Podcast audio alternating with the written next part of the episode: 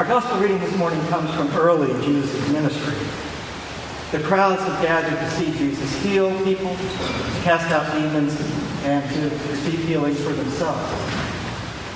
We see here near the start of the story when Jesus is doing what we might call secondary work. He's healing the sick and casting out demons, and he's surrounded by crowds. For those of us who know the end of the story may be a bit cynical about the crowds here. A huge crowd has come to see people. Verse 7 tells us the crowd has come from where Lebanon is today, over to where Jordan and Syria are today, and down past Jerusalem and out into the desert. In fact, there are so many of them pressing against Jesus. Verse 8 tells us that he goes out in a boat where he can sit off the shoreline and teach, speak to them and teach them. Verse 9 tells us they wish to touch him so they can receive the healing. It's easy to contrast the crowd that gathers in these early pages of Mark's Gospel, who so strongly desire physical healing, with the very, very few who remain with him when he accomplishes his primary purpose of bringing spiritual healing. When he provides the way of atonement for our sins and a way of bringing us into reconciliation with God, the crowd is gone, and he's pretty much alone.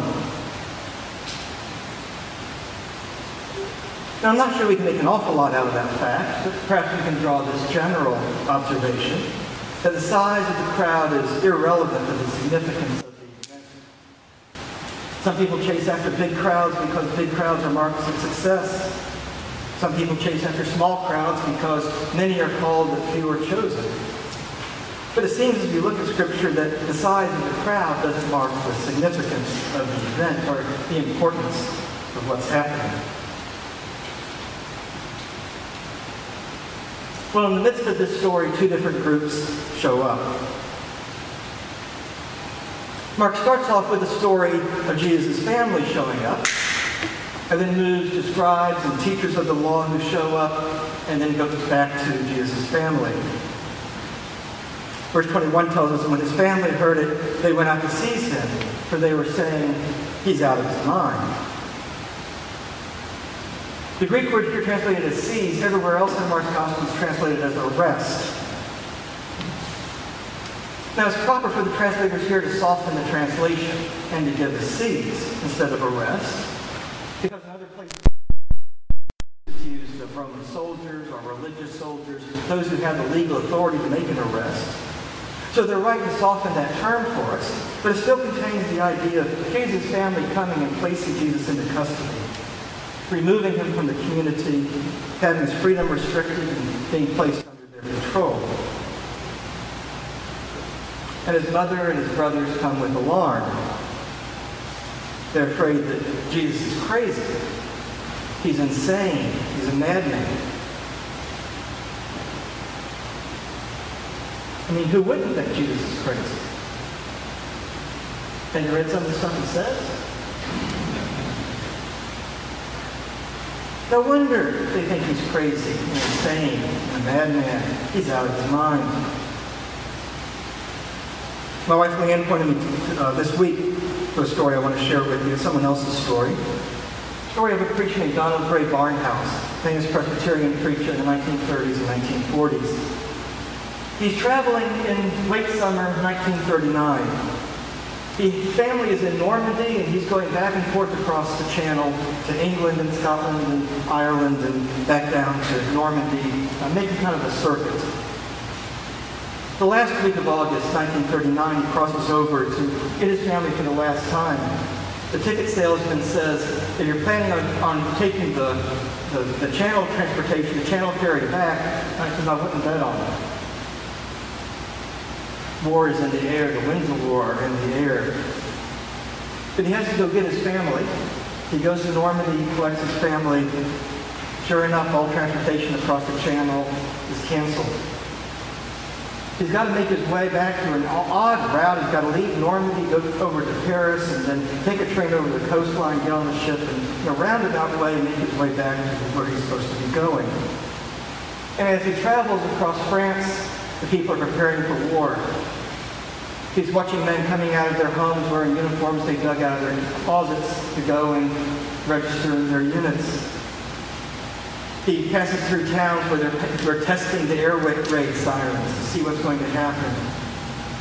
Families are splitting up at the airport. The husbands and fathers going one direction, the mothers and children going another direction. They're testing the blackout system. Every so often, the electricity gets is cut off in the town to see if, if those switches are all working correctly. Finally, he makes his way to England. He's passing through um, London. By now, it's Friday, September 1st of 1939. The history buffs know what happens that day. Germany and Russia attack Poland. He's passing through the train station where children are already gathering by the thousands to be shipped out to farms and in the countryside where we're being protected. The children are afraid and crying. The mothers are crying. The mothers are walking one way. The children are going into a group of other students they don't know, to a place they don't even know. Dr. Barnhouse finally makes it across the Irish Channel to North Ireland, to Belfast, on the morning of September 3rd. He gets there at 4 o'clock in the morning, He makes it to his hotel. He's scheduled to preach at a big church in Belfast that morning. He knows he's not going to get any sleep, so he prepares his sermon. He shows up at the church. The pastor who's hosting him says, um, there's a lot of lads here who are going to be leaving this week and they'll never come back alive. I hope you have something to tell them. The service started at 11 o'clock. At 11.15, the Prime Minister of the United Kingdom was scheduled to go on the radio and announce what his decision would be about entering war. Church starts at 11 o'clock. The radio messages at 11.15. Barnhouse figured everybody would stay home and listen to the radio. But instead, the church is packed. The service starts on time at 11 o'clock. The hymns are sung, prayers are made, the scriptures are being read, and 15 minutes go by, and an usher walks up with a piece of paper, hands it to the, the hosting pastor, and the prime minister has declared war on Germany. He gets up, the hosting pastor gets up, makes that announcement to the congregation, and then welcomes Dr. Barnhouse to the pulpit. Barnhouse takes as his text Matthew 24, 6, where Jesus says, You'll hear war and rumors of war, but don't be troubled. And he begins talking about his journey across Europe to be there that morning.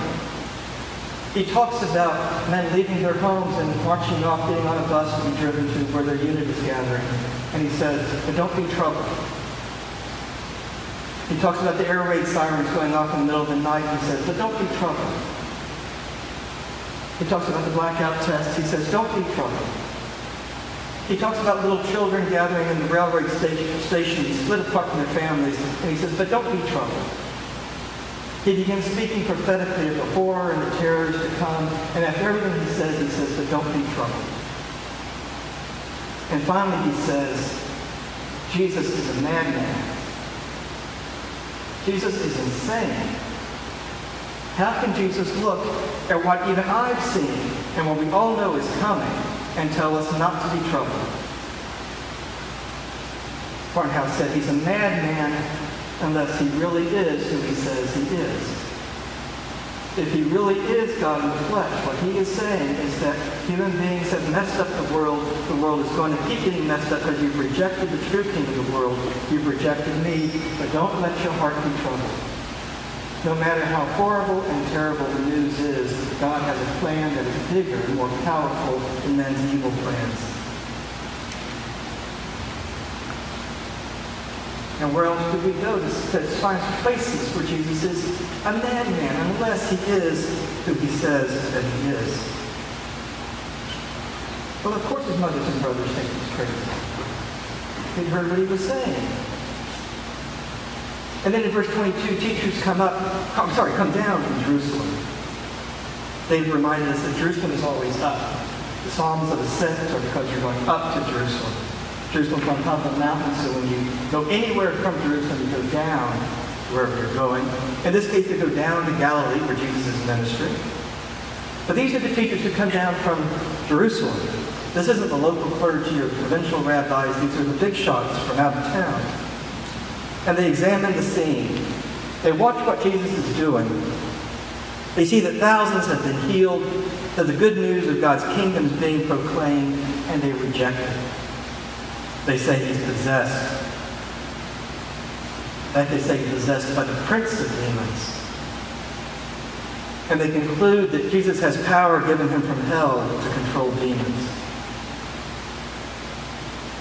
And to this, Jesus gives them a firm warning.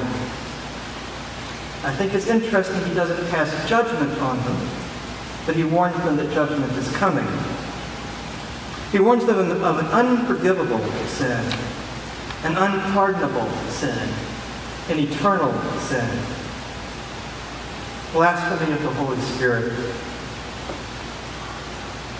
This phrase itself is scary and frightening to some people.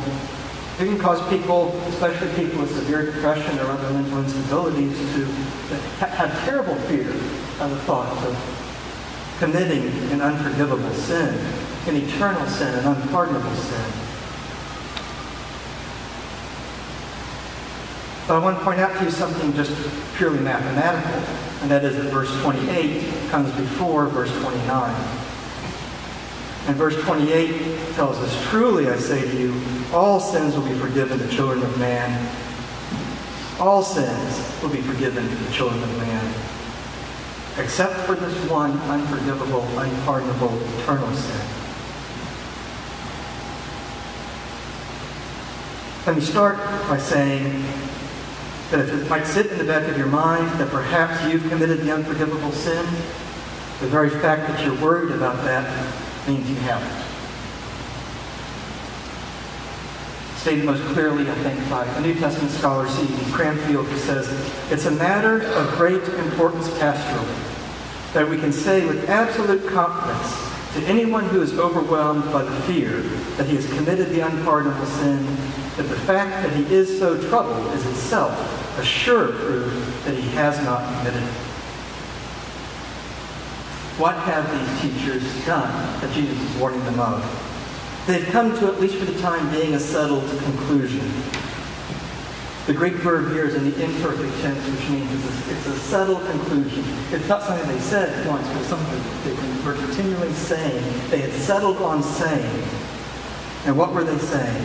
They were saying that what is holy is evil, that light is dark, that right is wrong, that true is false.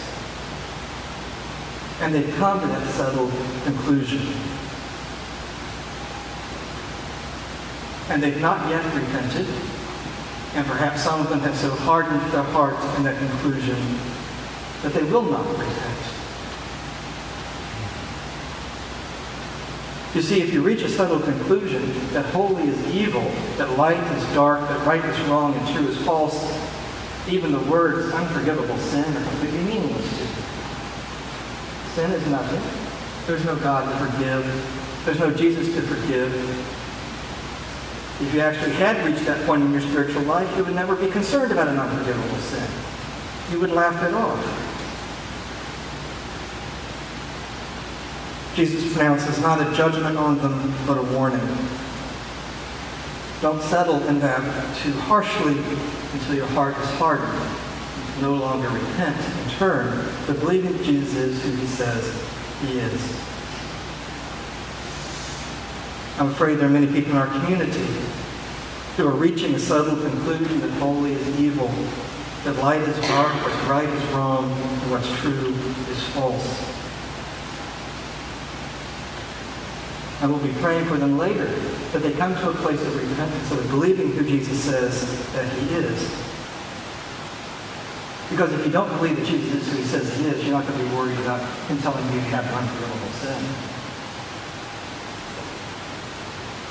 Now we know that Jesus' family repents of this attitude, although one of his brothers, James, doesn't repent until after Jesus is resurrected and appears to him in a special way. He never believed Jesus was who he said he was until Jesus appeared to him in his resurrected body. So we know Jesus' family repents. It's entirely possible that some of these teachers of the law would come to a place of repentance. It's possible, for example, that, that the man who becomes the Apostle Paul was one of these teachers who comes up from Jerusalem. I'm not saying it was, I'm saying it's possible. Paul, in his own writings, calls himself a blasphemer, a persecutor of the church, one who had beginning to harden his heart against the false, what he saw as the false claims of Jesus. And yet, in an encounter with Jesus, that hardness of heart was broken. Now, after this harsh warning, and again, pay attention to the language. I don't think it's a passage of judgment, but a warning that judgment is coming. The family comes back into the story. Jesus is sitting there. He has a group of people sitting around him. Once more, his family, there's the picture. Someone comes and says, Your mother and your brothers are waiting for you outside. And Jesus proclaims a new family. He asks, Who are my mothers? Who is my mother and my brothers? And he looks around and says, Whoever does God's will, whoever is obedient to God, that's my mother and my sister and my brother. Whoever obeys God's will, whoever is obedient to God. Now, this is not just moral obedience, obeying God's moral laws, but obeying the commands of God, commands that God gives concerning Jesus himself. Commands like, This is my beloved Son, hear ye him. If God tells you to listen to Jesus, you need to obey God's will and listen to Jesus. So it's not just moral obedience to God's moral law, but it does include moral obedience to God's moral law. You didn't think I was letting off that early. Easy there is that call to moral obedience. One of America's finest philosophers and theologians, a man named Jonathan Edwards, who's working in the 1730s, flourishing in the 1730s, about 50 years before the American Revolution, writing about what he calls moral philosophy, what you and I would probably call ethics. He's trying to understand how people, how people behave the way they do, why they behave the way that they do, and how they, how they relate to God's moral laws. And Jonathan Edwards posited two different types of virtue. He said there's one type of virtue which is common virtue, another kind of virtue which is what he calls true virtue. There's a common virtue. Let's just take one of the virtues, honesty. Edwards reaches the conclusion that most people tell mostly the truth most of the time. Most people pretty much tell the truth pretty much most of the time. That he calls common virtue. Now, this is no attack on the doctrine of original sin now. C.S. Lewis called the doctrine of original sin the only Christian doctrine for which there is empirical evidence. Speaking, just take honesty. How many parents here had to teach your kids how to lie?